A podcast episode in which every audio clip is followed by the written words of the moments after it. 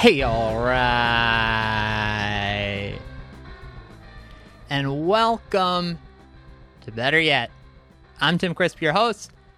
Better Yet is a conversation about music.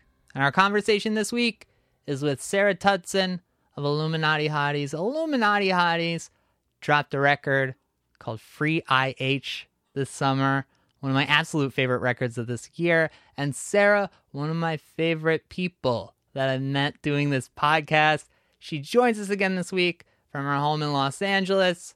Excited to share that conversation with you all. I want to thank all of you for being here with us. Hope this is finding everyone well. Last week, we came back. It felt very rewarding sharing the relaunch of this podcast with the world. I'm happy now to have it over with, which isn't to say that it didn't do great. I was pleased with that and so grateful for the help I got from Jamie Coletta over at No Earbuds, Marcus Nuccio, who did all of our new artwork, all the past guests who shared the podcast and our Patreon with their people, and everyone who signed up. I had a very nice conversation with Miranda Reinert last week, one of my favorite music writers it was for Miranda's newsletter, Something Old, Something New. You can find that at somethingold.substack.com. If you're there, subscribe to it. Miranda's pushing the conversation in punk and DIY in the right directions. But as far as the relaunch, thank God it's over with. I'm looking forward to getting this back into the regular groove that I love. And one thing that I've noticed very quickly in just doing this and having done one week of it is that this feels much more like I'm sending these shows out uh, more like an audio letter. It's so hard and confusing and scary right now, and it's hard to feel connected to more than just what you have the capacity for. We're all carrying this weight, and this is just the best way I have for giving a large exhale, but then also putting myself in a position where I can breathe in someone else's energy. And it's easier when there's two. And I think that making a record of the conversation gives it a nice purpose creatively. And we have a third piece to this all, and that bit of harmony comes through an organization that we contribute to each week. This week, Sarah and I are sending some money over to Mutual Aid Los Angeles, great organization that provides community support during this COVID health crisis. Mutual Aid LA uh, provides groceries, supplies, and deliveries throughout Los Angeles, which is Sarah's hometown. And we help organizations like that out through our Patreon, patreon.com slash better yet podcast. We split the Patreon here three ways. Each week, one goes to our guest, one goes to me, and one goes to an organization chosen by our guests. And you can pledge $3 for tier number one. Just think about it like you're giving the three of us a tip. There's also a $10 tier that our guests help us out with each week by contributing something that's exclusive to our Patreon. Sarah left a very dope playlist this week of songs that influence Free IH. There's other good stuff there too. Bonus material from the Life's Work podcast, my full interviews with Laura Stevenson, Chris Gethard, a video interview that I did with my friends Julia Steiner and Dave Sagan of Ratboys. And this week we had Mikey Erg send in a Frank Zappa playlist. I'm like, Mikey Erg, I struggle with Frank Zappa. I don't understand any time signatures that have an odd number in them. I don't really like songs that sound like someone from National Lampoon wrote the lyrics. And then Mikey Erg said, I'm Mikey Erg, and Tim, you're my friend. You can find the playlist and all the other stuff that we discussed over at patreon.com slash better yet podcast. This week you can help out mutual aid LA, and we can throw some money to our guest this week. Sarah Tudzin of Illuminati Hotties is on the show. Illuminati hotties. It's been a weird summer. It was a weird summer, but Illuminati hotties had my song of the summer, song called Will I Get Cancelled? If I write a song called If You Were a Man, You'd Be So Cancelled. I was on a record called Free IH. This is not the one you've been waiting for. A ripper of an LP, a mixtape that Sarah slammed down on us this summer. It's got punk energy, and Sarah writes such great vocal melodies. I think about early Beach Boys singles when I hear her music, but she's throwing a lot of different tones on there. There's music you'd hear coming off of someone's car stereo, there's heavy music, and there's a narrative on here, a record label that we will probably be talking about a lot, especially next week when Stevie Knipe of Adult Mom is here. Sarah and I don't get as much into it as far as the label goes and the story behind this record. Sarah has had some great conversations. Uh, one of them was with Dan Ozzi, a young upstart journalist. Um, I've taken Dan under my wing and told him how to interview a few of our past guests. He did a great job with Sarah. Uh, he's working his way up. This week, he talked to David Anthony, and um, only one thing worse than that. And there are a lot more Alkaline Trio songs than you would think. But Sarah talked to Dan. It's on his newsletter, danozzi.substack.com. Subscribe to Dan's newsletter. Ian Cohen also interviewed Sarah for Stereogum. Read up on the circumstances of this record. Also, Sarah gives great interviews just in general, and those two are folks I admire. They're working music journalists. And I think that any person who has had to work ever can absorb a lot of big time energy from this record that sends a big fuck you to some people who deserve it. And it pushes outward in every direction creatively. There's some great experimental shit on here. There's some heartfelt shit as always. Sarah is a tender one. Um, so I was super excited to talk to Sarah. We had a very fun chat in 2019, and we got to do it once again here. Subscribe to this podcast on your podcast player of choice. Patreon.com slash better yet podcast. Check out our Patreon. IlluminatiHotties.bandcamp.com. Any link that you need is going to be in the episode notes of this show. Hope you enjoy me and Sarah Tudzin.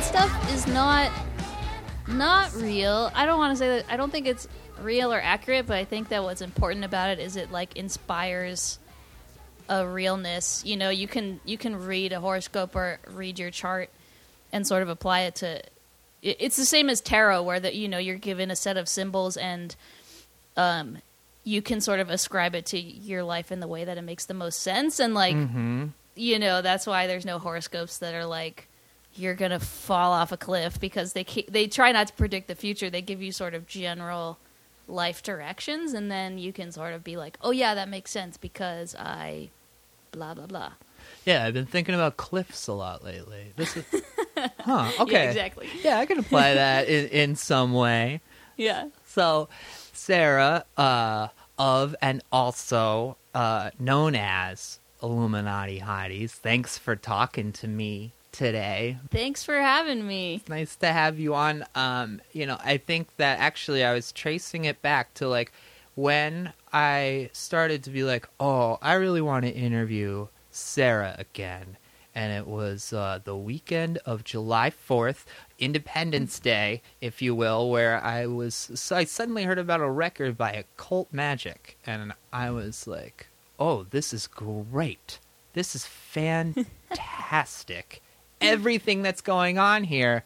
And also, it was nice to like remember that and just be like, yeah, I, I can talk to uh, Sarah about this occult stuff because it's it's definitely uh, something that at least she's thought about in the name of her Oh, yeah. fake band.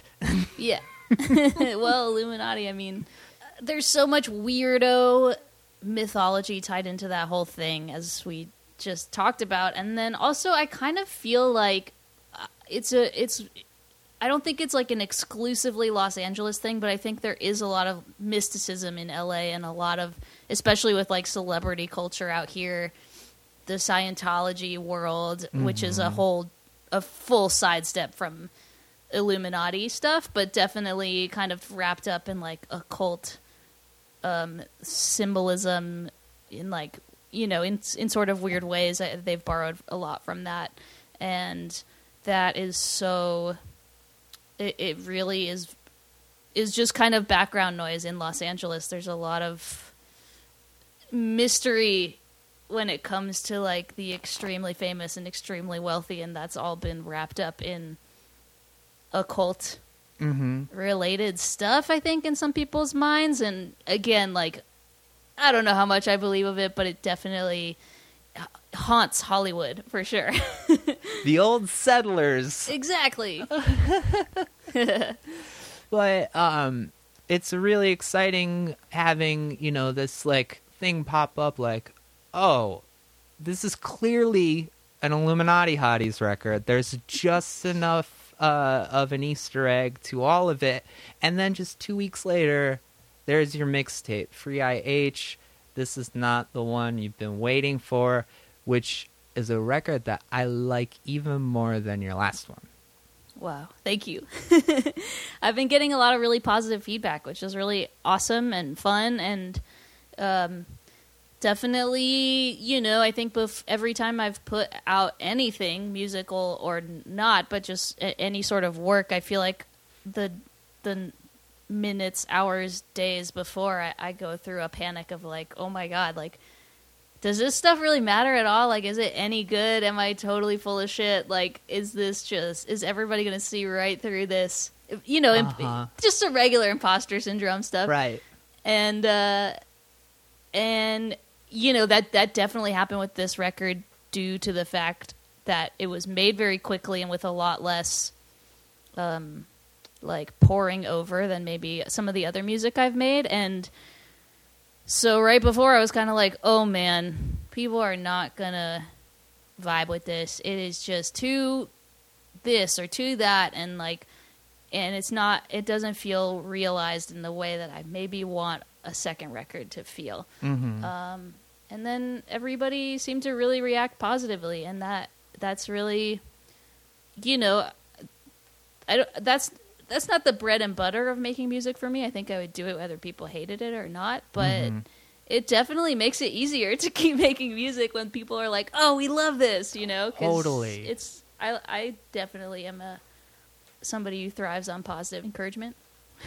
Yeah, totally. And I I feel like there's um when you get feedback like that and you are you're sharing something that is pretty pretty close uh to you in that moment, sounds like your intuitions were right. You know, it's not just that you like made a good thing that's like structured well, which it is, but it's also like this is what you're feeling right now and you're removing a few of the layers that like you know come in in the normal like run of sharing things it's just like this is this feels right Yeah. And Yeah. you were right.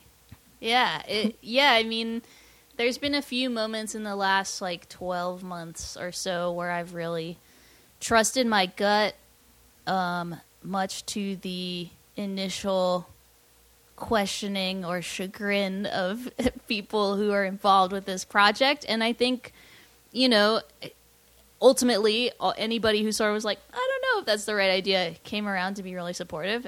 Uh, and most of the people that I work with, well, all the people that I work with are really supportive and and encouraging. And I think it- it's been really cool to sort of be like, no, I think this is. I, I think I got to trust my gut on this one, and Free IH was a part of that for sure. Um, and intuitively, I stumbled upon a few things in the music and just with the release plan and everything that that ended up working to my advantage without having known that there was like a pandemic coming or like you know Right. touring being canceled for the foreseeable future and and all this Mhm. stuff that I sort of so deeply hate, but also um, in some ways, uh, you know, it, people are, the only way people can access music now is through through listening to the record, and, and Mhm.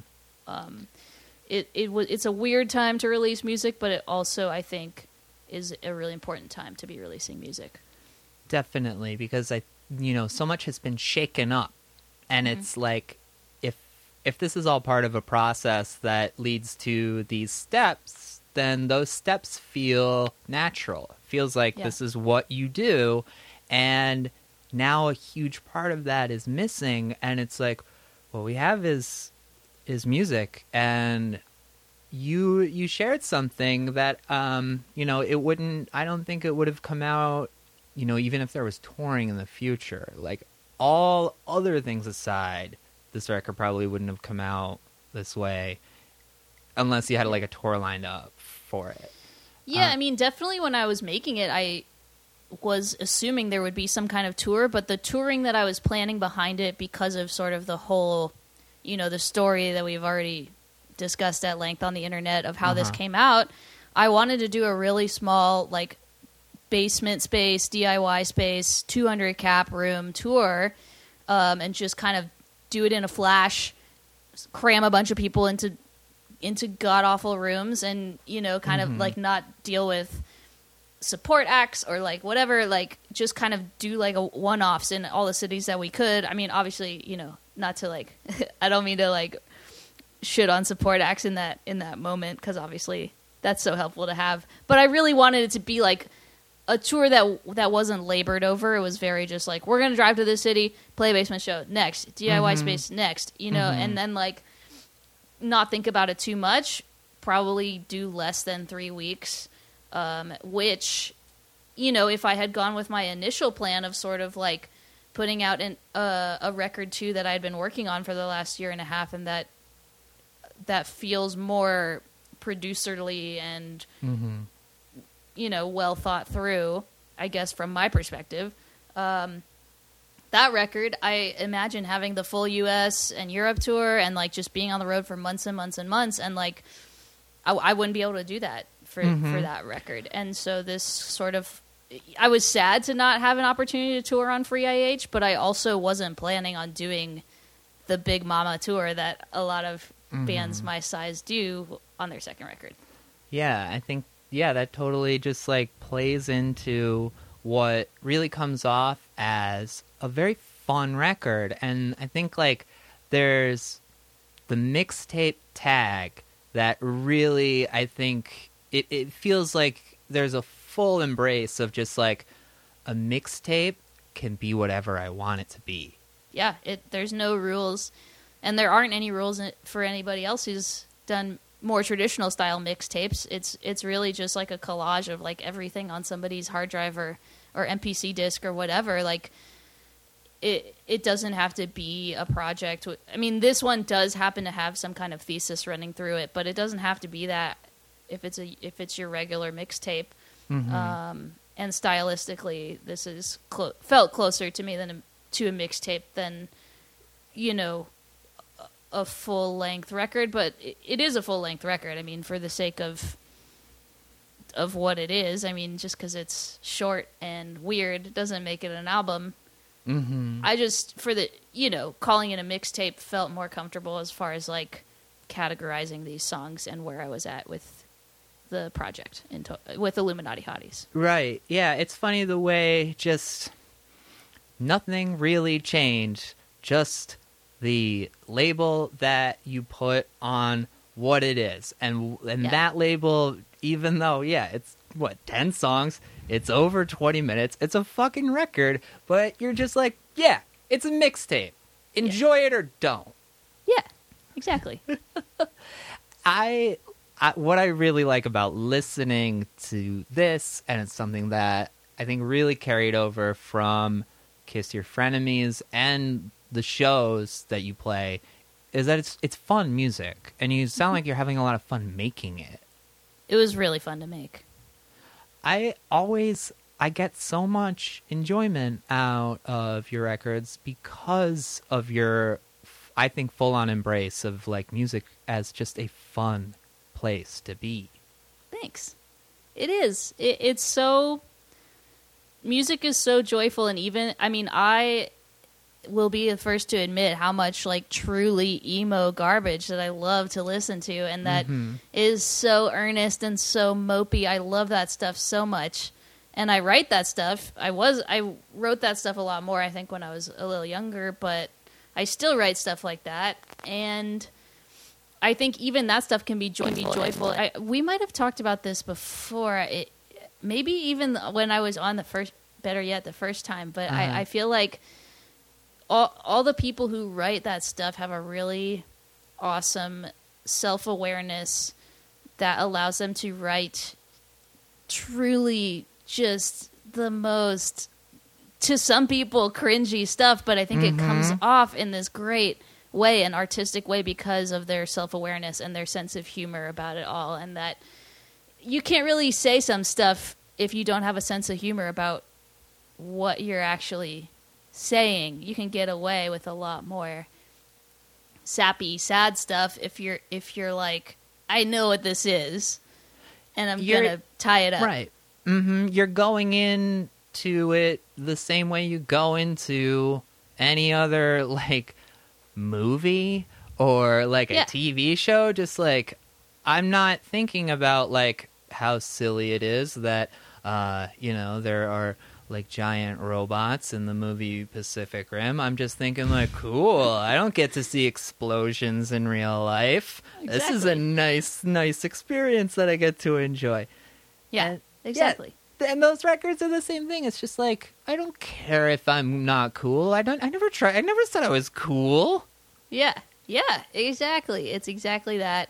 And I think if I did anything else, it would be, it would it wouldn't go as well because I just think that I, I, I, I think I I've tried hard to like have a character or like be somewhat of an actor in, in the in the scope of music, and I think Free IH is the closest I ever got to doing it successfully.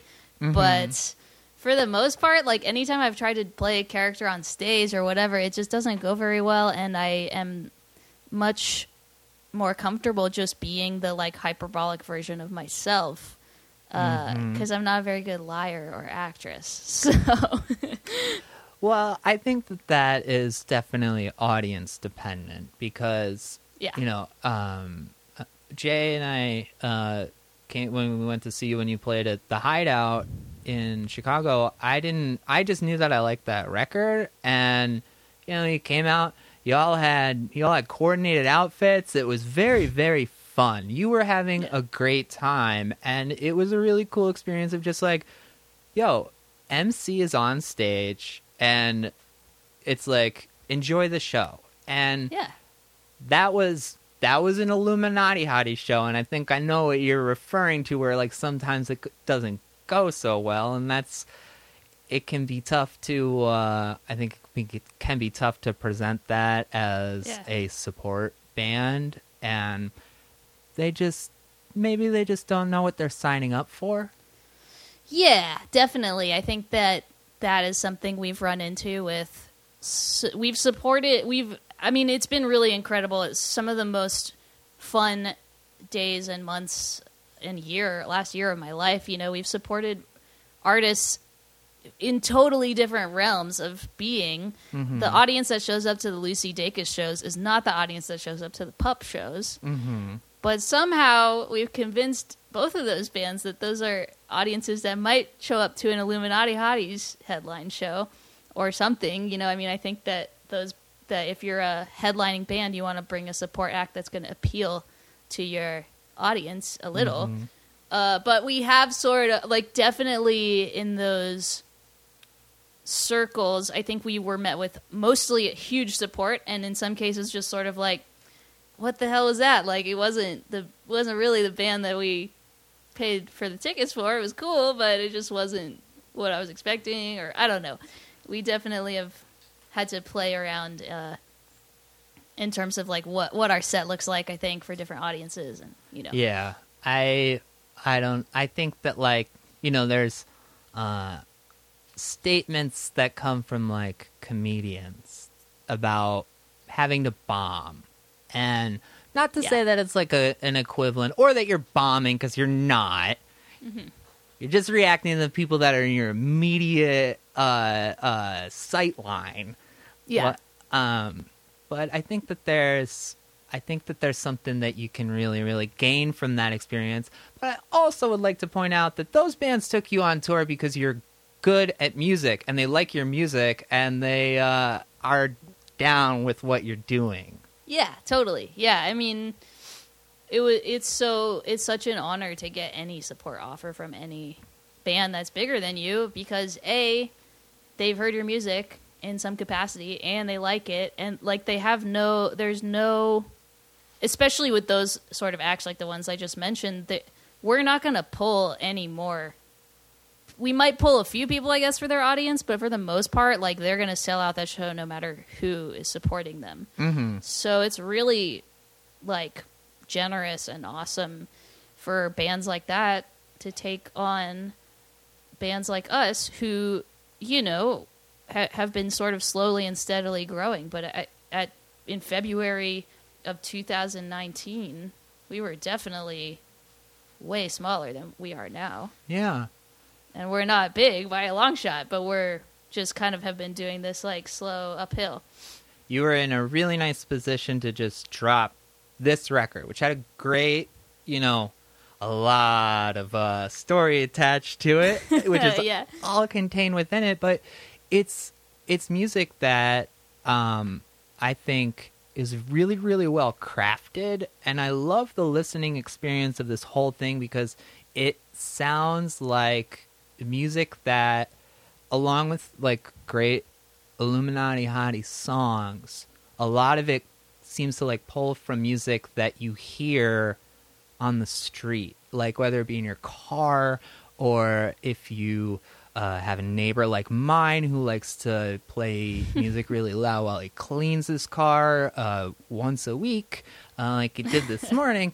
But there are like there are tones that are in this that you know I recognize as coming from a place that it it would be it would be disingenuous of me to try and like say that I know where those tones come from exactly, but I recognize them. I I know those tones. You know what I mean? Totally. Yeah. I mean, I think that this calling it a mixtape also allowed me to sort of like cop more stuff from other people and not care as much about like, is this the most original thing that I've ever made? As far like I, I I did that a lot less than I do on some of the other songs of mine that I work on, or even of other people's that I work on, and this one was sort of like, oh, I love, I love this minor threat song, and I know how to make that guitar sound, and so like I just need to do the like 2020 version of that, and like, you know, that is that's very mixtape aligned to me as sort of like grabbing and collaging from other stuff, and like, you know, uh, there's a couple samples in in Free IH. Obviously, a mixtape is fully almost always just samples, but Mhm. um, musically, I, w- I was able to sort of like sample in that I you know in quotes for the people who are because this is a podcast. um, uh, I was able to do like a sampling of like sonic texture that I might ignore if I was just trying to cut a second record that you know with more time and elegance. I um I feel so good about not interrupting you. Which minor threat song? Um, I you know what? There are so many incredible minor threat songs, and I was listening to. I basically went back and uh listened to the empathy re- or what is that? What embrace The, Embrace, record? Holy Um, shit, that's a good record, yeah. Um, and Embrace is a band that I just sort of didn't ever get to when I was younger, I think, and I just sort of did Black Flag and I did Minor Threat, and it, it stopped there. And then I remembered that you know Ian MacKaye invented emo, and I listened to the Embrace record, and I was like, Mhm. whoa, this is in insanity. Um, and it's it's so it it feels like all the things I love about Minor Threat and Black Flag, but it's there's something else to it. Um, but I guess you know on the on the sort of like collection of seven inches that they they combine like the the two seven inches into like a mm-hmm. single album thing. There's a song called 12XU that I really liked, and Yeah. it's, uh, it's just over a minute long Fucking Um, right. and it's so cool and weird. And then I just sort of like slowly stacked up a playlist, which I'm gonna look at right now. Oh, um, let's talk after the podcast about Yeah. you sharing that playlist with me and our Definitely. Patreon fam over at patreon.com slash better Yes. yet podcast. Um, we'll talk about that in a minute. But um, I I fucking love Embrace. Yeah, And It- I- I, don't know why I missed it like for for so long. I, I it was a band that I just was al- had always like seen the the album cover. I feel like I have such a Mhm. clear picture of the album cover, but I never really dove into as much as some of the other surrounding acts. Well, it's a cool Um, like it's a cool bridge between Minor Threat and Fugazi, and I think that it's it's always like Guy was in Rites of Spring, Ian was in Minor Threat. That Embrace record is so fucking good. Have you also have you heard the Pailhead songs? He did a couple songs with the guy from Ministry. I think they only Oh released no, a couple. I haven't heard that. All right, I'll send That's that really to cool. you, and we'll post that over on Patreon, patreon.com slash better yet podcast. Um, but yeah, yeah, um, ever listen to Self Defense Family? yeah, I'm a, I'm a little familiar with that. You, um, Pat Kindlon's band before Self Defense Family was called End of a Year, which is an Okay. Embrace song. So Right. those those are very very sonically aligned, but. Cool. Um, music is great, and I am so happy to have a chance to talk about it. And back to the re- the back to the reason that we're here.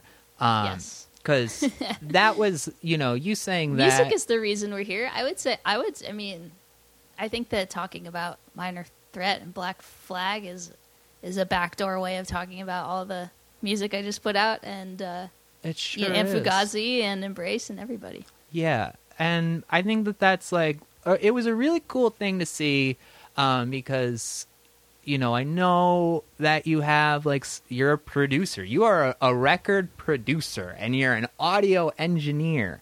So when I was listening to this and I hear a song like Free People's, um, I'm like, whoa! Like not only is this like in a vein that is a little bit different from the Illuminati Hotties songs that I know previously. This is a very um, dialed in version of something that I didn't I didn't know that Sarah was into, but of course Sarah's into it. So Yeah. that was like a cool thing because it's just like I'm listening to I'm like, "Oh, this is cool. Oh, this is also like really well dialed in and I think it all sort of goes into the idea that you were having a lot of fun. I really was. And I was so lucky that song in particular and a couple others like, you know, Tim Kmet who plays drums with us, Mhm. who's a good Midwestern boy from Peotone, um, and Zach who plays bass with us, Zach Bilson, both they both played on this album. And um, they they listen to so much cooler stuff than I do on my own. And like they definitely gave me sort of like heavy band education like the the step beyond punk and beyond sort of metal even like into like grindcore and like black metal and Mhm. like all that stuff was stuff that I have listened to in very casual passing but but Zach and Tim are are are very familiar with with that side of music and they added a lot to those songs as far as that energy goes in, that's in free peoples and a couple of the other ones Mm-hmm. um, and then you know again it all comes back to just like not really having a hard time being inauthentic uh it's it's still kind of it comes back has an Il- illuminati hotties tilt on it whether i wanted it or not Yeah, totally. Because I think that you do. I think that you do a really good job of filtering things through what you really want to present to people. It's like those tones and like what you say on that song, what you say on the more heartfelt songs like Reasons to Live, where you're very, very raw. You're that's such an honesty, and there's I think an equal amount of honesty in just those like one, two, three, fours that you you th- throw out in a just like really, really like you know actor kind of way, but it's Yeah. you. Yeah, I mean this album overall, I just what I think because of the lack of like like I don't want to say seriousness, but again, it just kind of comes down to like not thinking as much about making these songs as I have about some other songs and doing them really quickly and like not letting myself edit them and kind of just like uh write a song and forget about it and like not worry about it again until I was ready to like get everything ready to be mixed. Um and it sort of like I think opened up vocally in, in sort of like what I was saying and how I was doing it like a much more cartoon character version where I I could kind of like play with how how to push my vocal into a weird place or like how to like you know like do the count off and like kind of do my best Dee Ramone impression but knowing that I'm a you know I'm a 20 something young woman and I would never sound like Dee Ramone who's been Right. smoking cigarettes since he was 12 or whatever. But and then there's like there's so much you're so subversive on this record like the the, the shit that comes out in K-Hot AM 818 it's like yeah like take control of your masters. You know the way that you refer to like oh they won't give me the the circle p like oh my god like that's so pointed. And it has this great like subversive energy but it's it is kind of like the um like kind of like a like a cartoon character where it's like oh she is such a little stinker. Yeah. yeah, there was definitely um I mean you know, I don't I think that there I've probably made some folks not too happy in in in the way that I said some of those things, but I also think that it was real and it was true for me in a lot of ways. And like the only way I could get it out, you know, I'm not very good at like expressing anger, but I am really good at expressing humor and irony, I think, and sort of like, uh, you know, like, of course it's happening like this attitude. And so, like, that was really easy for me to play with. And it, I think it allows me to get away with saying a few more pointed things if it, it really is coming under the guise of joking around a little bit. Mm-hmm. Yeah, it's like you know, I I think I'm somebody who is uh, pretty reactive, and I have um Sagittarius fire energy. yes. so you know, I I I think I go. I've gone out of my way, especially now during this pandemic where there's so much frustration. Like I I've definitely like sent negativity out towards people because that's that's the way that I feel. Um, but I always feel better about negativity when I can do it in a way that's a little funny. You know? Yeah, I mean, you have to laugh at yourself because, you know, I, I don't want to minimize any real anger that's out there, but I, I, I'm reading a book right now. I have a book club with two of my best friends. It's called Pleasure Activism, and hmm. it's it's there's a lot of really good points that happen in it, and there's this whole chapter where the ar- the author is interviewing someone who's an organizer and an activist with the with the Dakota pipeline stuff that was mm-hmm. happening in South Dakota and and this person is also a comedian. Yeah. and so they were saying like like does your comedy get in the way of your activism? And the person was sort of saying like no it's kind of it's it's a cool and disarming way to sort of bring the activism to new places and to new ears Um, and this was a long tangent to say something that I forgot. But I guess the the point is is is that you know pure negativity fueled anger doesn't really work for me Mm-hmm.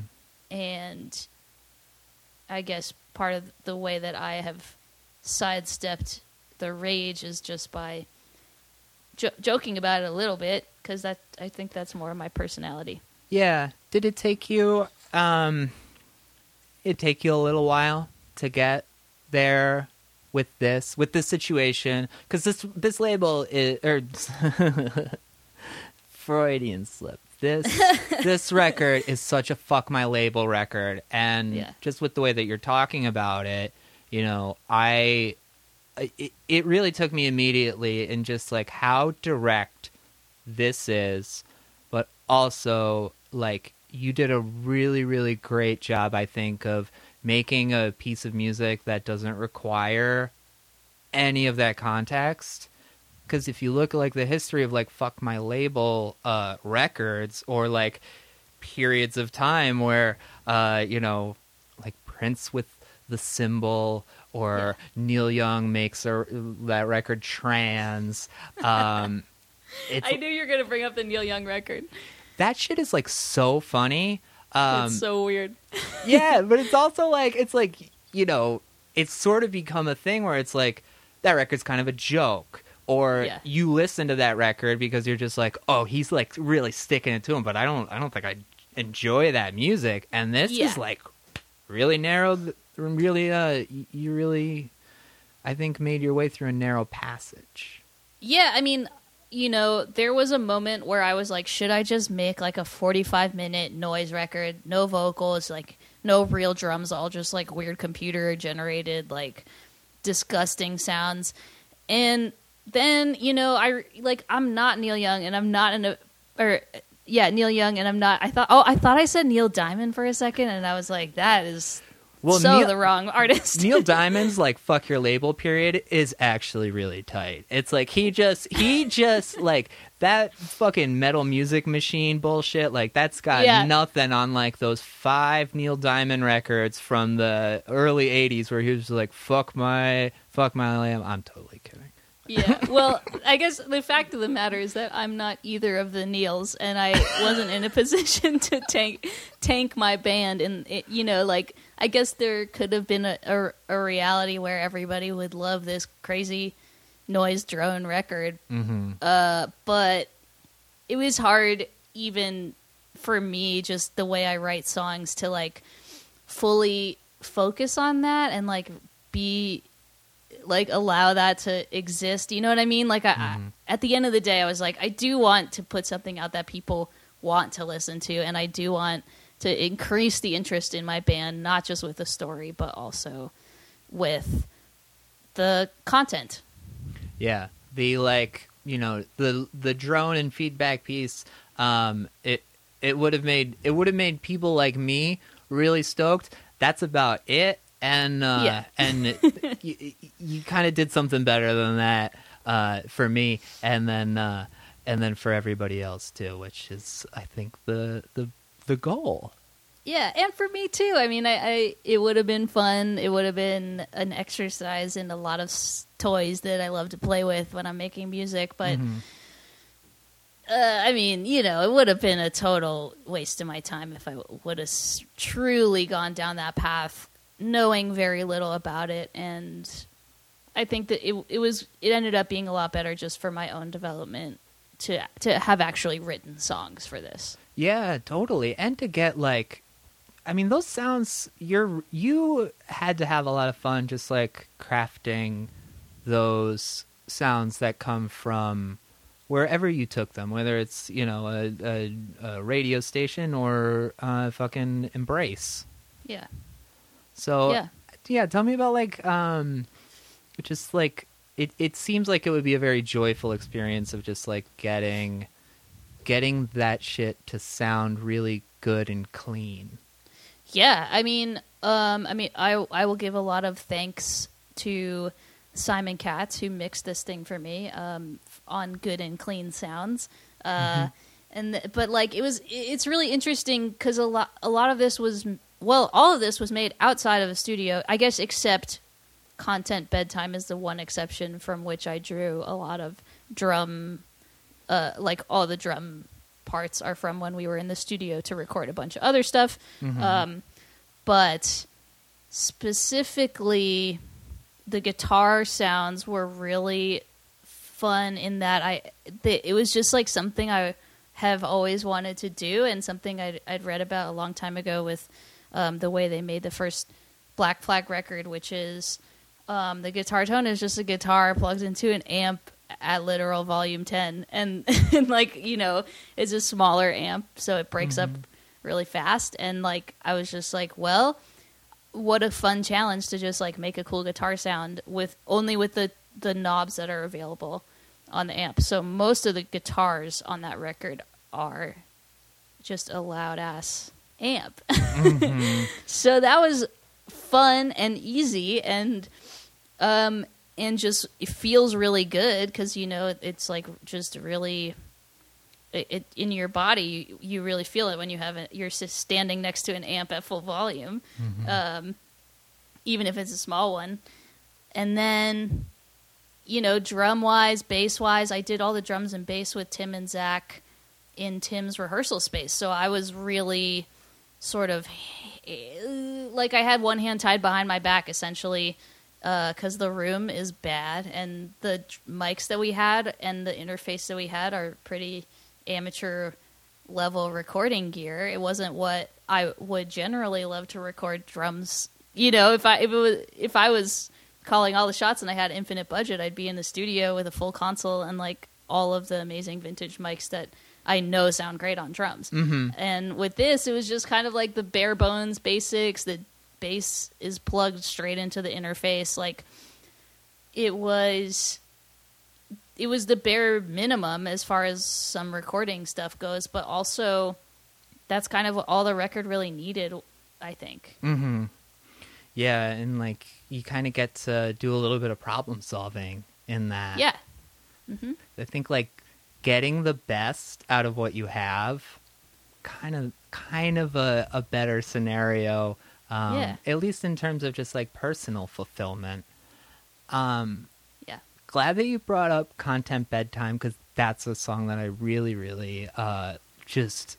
I think that was the one that like really knocked me over in terms of just like this record is like a little bit more now. I think in just like it's a badass statement, but that song is so fucking awesome. Tell me about putting that song together.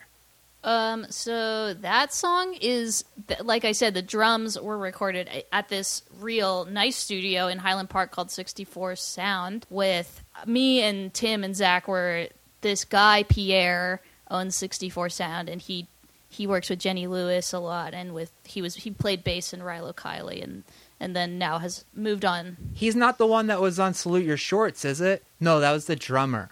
The drummer of Rilo Kiley was on an old Nickelodeon show called Salute Your Shorts. But sorry. Oh my God. I, remember Salute Your Shorts. Mm-hmm. Yeah, you remember. You remember Ronnie? He uh, yeah. he uh, he brought salami with him. Uh, I think he was like a season two. Like he replaced uh, Michael, and then there was this new guy, Ronnie. He was like really cool. And, And then that's the drummer from Rilo Kiley. I think it's the drummer, and he was on like Boy Meets World for a little bit as Joey the Rat, and then yeah, he's either oh, okay, yeah. he's he's Yeah, one yeah. of the Rilo Kiley people that sounds like not the person you're referring to, or Jenny Lewis for that matter. This is it's not Jenny Lewis. It's all, it's this guy who has recorded Jenny Lewis and um, M Ward and whatever. Uh-huh. Anyway, it's this cool room. It used to be a um, a uh, uh, what is that? Oh my god, this is gonna drive me crazy. um, the the folks they come door to door and they like like a salesman. uh, yeah no not like a. it's like a religious like oh my god, oh, god Mormon, I'm gonna look this up not Mormon. Jehovah's Witnesses. Jehovah's Witness. Thank you. Yes, this place used to be a Jehovah's Witness uh, dance hall meeting facility kind of thing. Uh-huh. So it's got a really weird vibe. Um, Speaking of uh, occult magic, yeah, uh, it's just a beautiful room, and they have so much cool stuff there. So I, I recorded um, a bunch of stuff there last summer uh, to for the the record that I had been writing and recording before I started Free IH, and The this content waiting for. bedtime. Yeah, the one you are waiting for. A lot of it was recorded at 64 Sound. Mhm. That was a long story. Basically, uh, we had this joke song that was the chorus of content bedtime, Mhm. and it just was like content bedtime over and over again, and like like kind of a krautrock beat. Um, and so we like jammed on it for like an hour and a half at the studio, and just kind of tried a bunch of weird things, and none of them really worked, and whatever. And then I when I was making Free IH, I sort of had dug up that session, which had been untouched for, you know, uh, six months or whatever, eight Mhm. months. And I just took random sections out of it and I sort of pieced them into a song. And then I played some more guitars over it and I added a bunch of sampley stuff. And then I s- wrote. Um, I had one of the verses written. I wrote a, another verse for it and added a bunch of noise. Yeah. And yeah, it was very piecemeal together, and it was the one one song that was recorded in an actual space for the most part. That's that's awesome. Yeah, it reminded me like the krautrock thing as you mentioned is like, oh yeah, cool. Let's get those rhythms in there and then it really took me into like the very beginning of Devo where it's like this is a fucking punk band. Yeah, it was it was a really fun one as far as like stretching a little bit. Mm-hmm. Yeah, I think that you really like you really like turned something that was like kind of fun and silly, uh, and also um, while retaining those things, you know, you I you really hit on shit that is such a part of this experience right now of just like, I God, why do I look at Reddit for twenty minutes before I go to sleep? That's a terrible idea. Yeah, exactly, exactly. And it's the song is a lot of nonsense, and it's also a lot of comment on the like slog of anybody who has to like do self promotion in any way. You know, Mhm. like because it's it is like some people are really good at making it feel natural. Um, it can be very corny, I think Mm-hmm. um, and it's just kind of like part of being alive now in the 21st century. Yeah, and specifically um, the right now year. Um, so, so you put you have this record out. Um, you've talked a lot about the story and and the situation that you're in with your record label, and I encourage everybody listening to um, find those places that Sarah has uh, discussed all that because a lot of great people had a lot of great conversations with you. I loved what Dan Ozzi did. Everybody subscribed to Dan's newsletter, um, and so I want to I want to make this like sort of the end of music conversation question, and that's where's the best place for people to buy this music from you in the most supportive way for you? Um, I think the most supportive way to buy this music is on Bandcamp. the The vinyl is sold out. We only did one pressing, um, and that's kind of it. Tim's got it. Amazing. Um, the Bandcamp has been doing Bandcamp Fridays, and I think they're still doing it. And it's just you know it, on Bandcamp Fridays, all every penny goes straight to the artist instead of um, Bandcamp taking its regular uh, fees off the top. Um, so that's kind of the easiest way to put ten dollars in my pocket. Um, the other way is share it with everybody. Like if you're more of a streaming person and you're listening on Apple Music or Spotify or whatever, like uh, obviously those are the payment from those is filtered through many many uh, sifts before it gets to the artist. But um, you know, I think that sharing it and getting people excited about it and adding hype to the project is ju- is just as important as financially putting money in my pocket right now. Um, you know, obviously the financial part is extremely helpful, so I can keep doing this.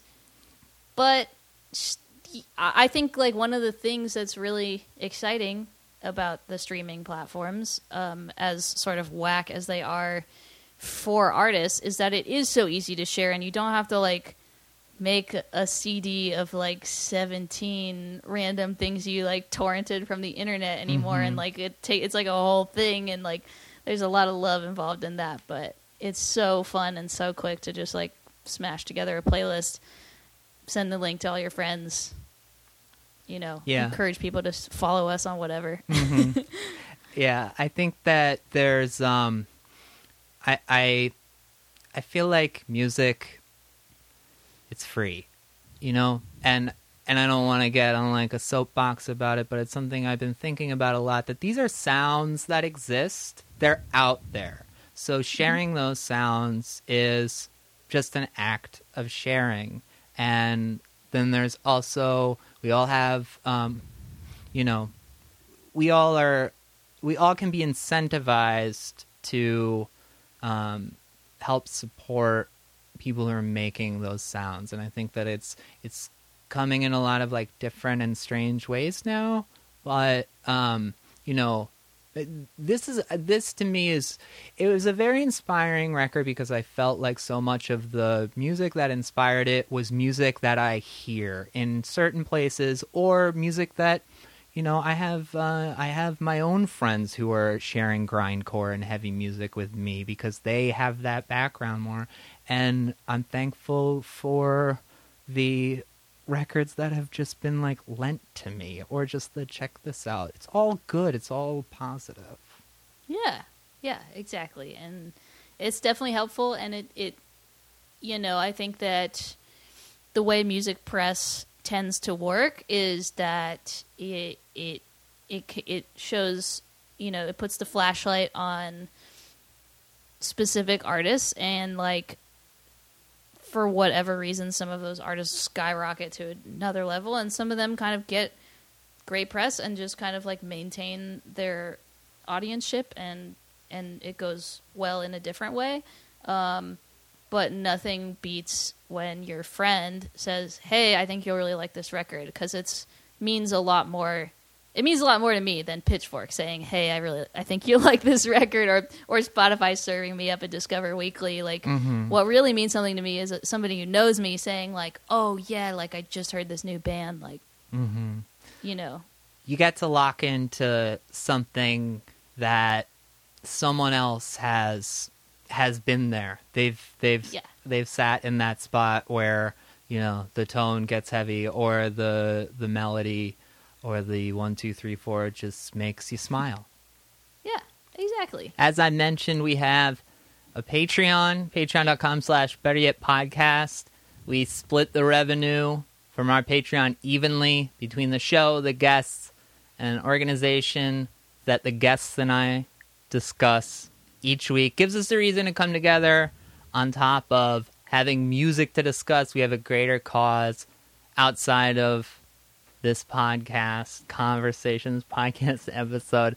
You can pledge on Patreon patreon.com slash podcast. You could tip us three bucks a month but if you pledge ten dollars a month you get access to all sorts of extras including this ripping playlist sarah made inspirational tracks for free ih the money from patreon goes to sarah goes to the show and it goes to an organization that sarah is going to tell us about right now Cool. Um, so I was told turned on to this organization called Mutual Aid LA. Um, by I was actually told about it through this project um, that I've seen a few friends getting involved with. Um, that's called Community Fridge, and I initially was gonna try and send money their way, but they don't accept financial donations. They only accept food donations, um, and they've set up fridge refrigerators all over Los Angeles um, that are free, and people just drop food off. or you know if you need food then you take you can take it from the fridge um, and so basically this community fridge organization uh, when i was looking into it has a has like a google doc that says like we're not taking financial donations here's a list of other places that do that we really support uh, one of them was mutual aid network los angeles which is doing um, a lot of grassroots community work in la in response to the pandemic um, specifically uh, with folks who are unhoused um, or also just low income. Um, and they've they've put together a really nice community where they're giving out food and supplies, um, and they are dropping stuff off in safe ways. And they also have uh, a lot of resources for if you ha- if you are experiencing a pandemic related emergency um, and you don't know where to go. So this place seemed really cool.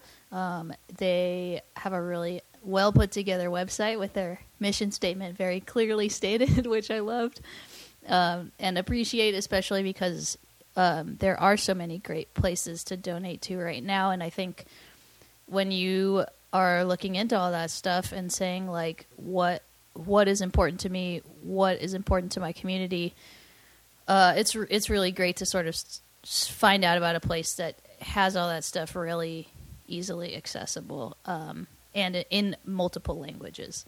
Uh, so, Mutual Aid LA um, on Instagram, on Twitter, and also just their website is mutualaidla.org.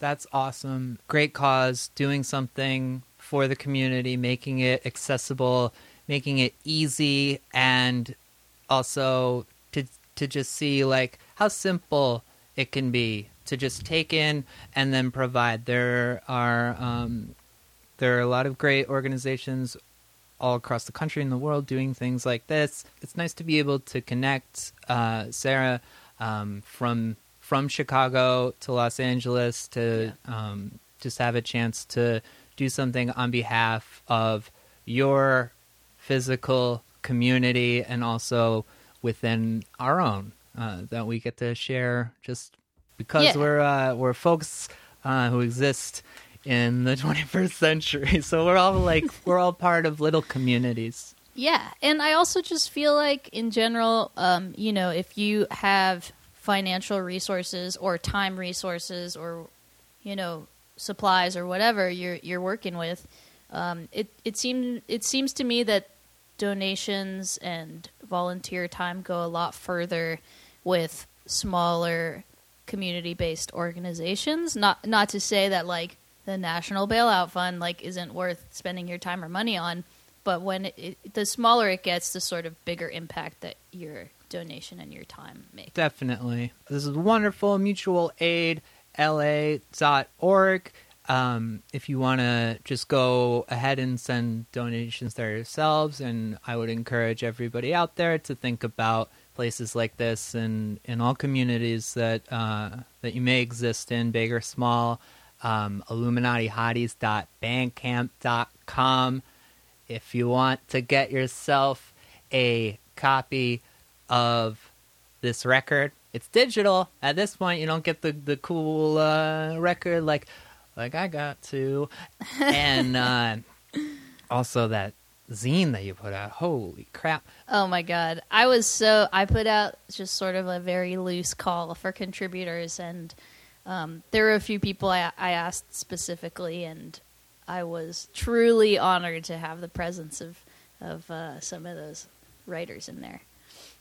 Had Hanif, who wrote my favorite book of last year about a tribe called Quest. The moment I opened that up, I was like, "Whoa, this got real legit real quick." Yeah, I, he he's also one of my favorite writers, and they can't kill us till they kill us was uh, was just I I like blew through it just on like I was on tour when I read. I think it took me like less than three days, and I was like, wow, that was just the best book ever. Um, also, uh, shout out to better yet, Hall of Famer Julia Steiner Yes. contributing.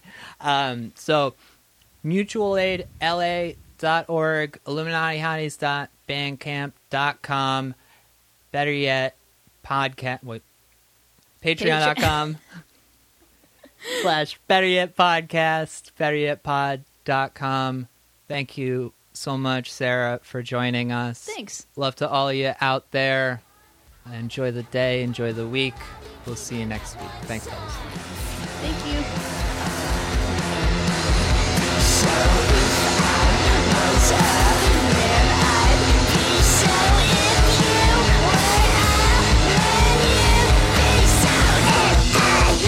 you.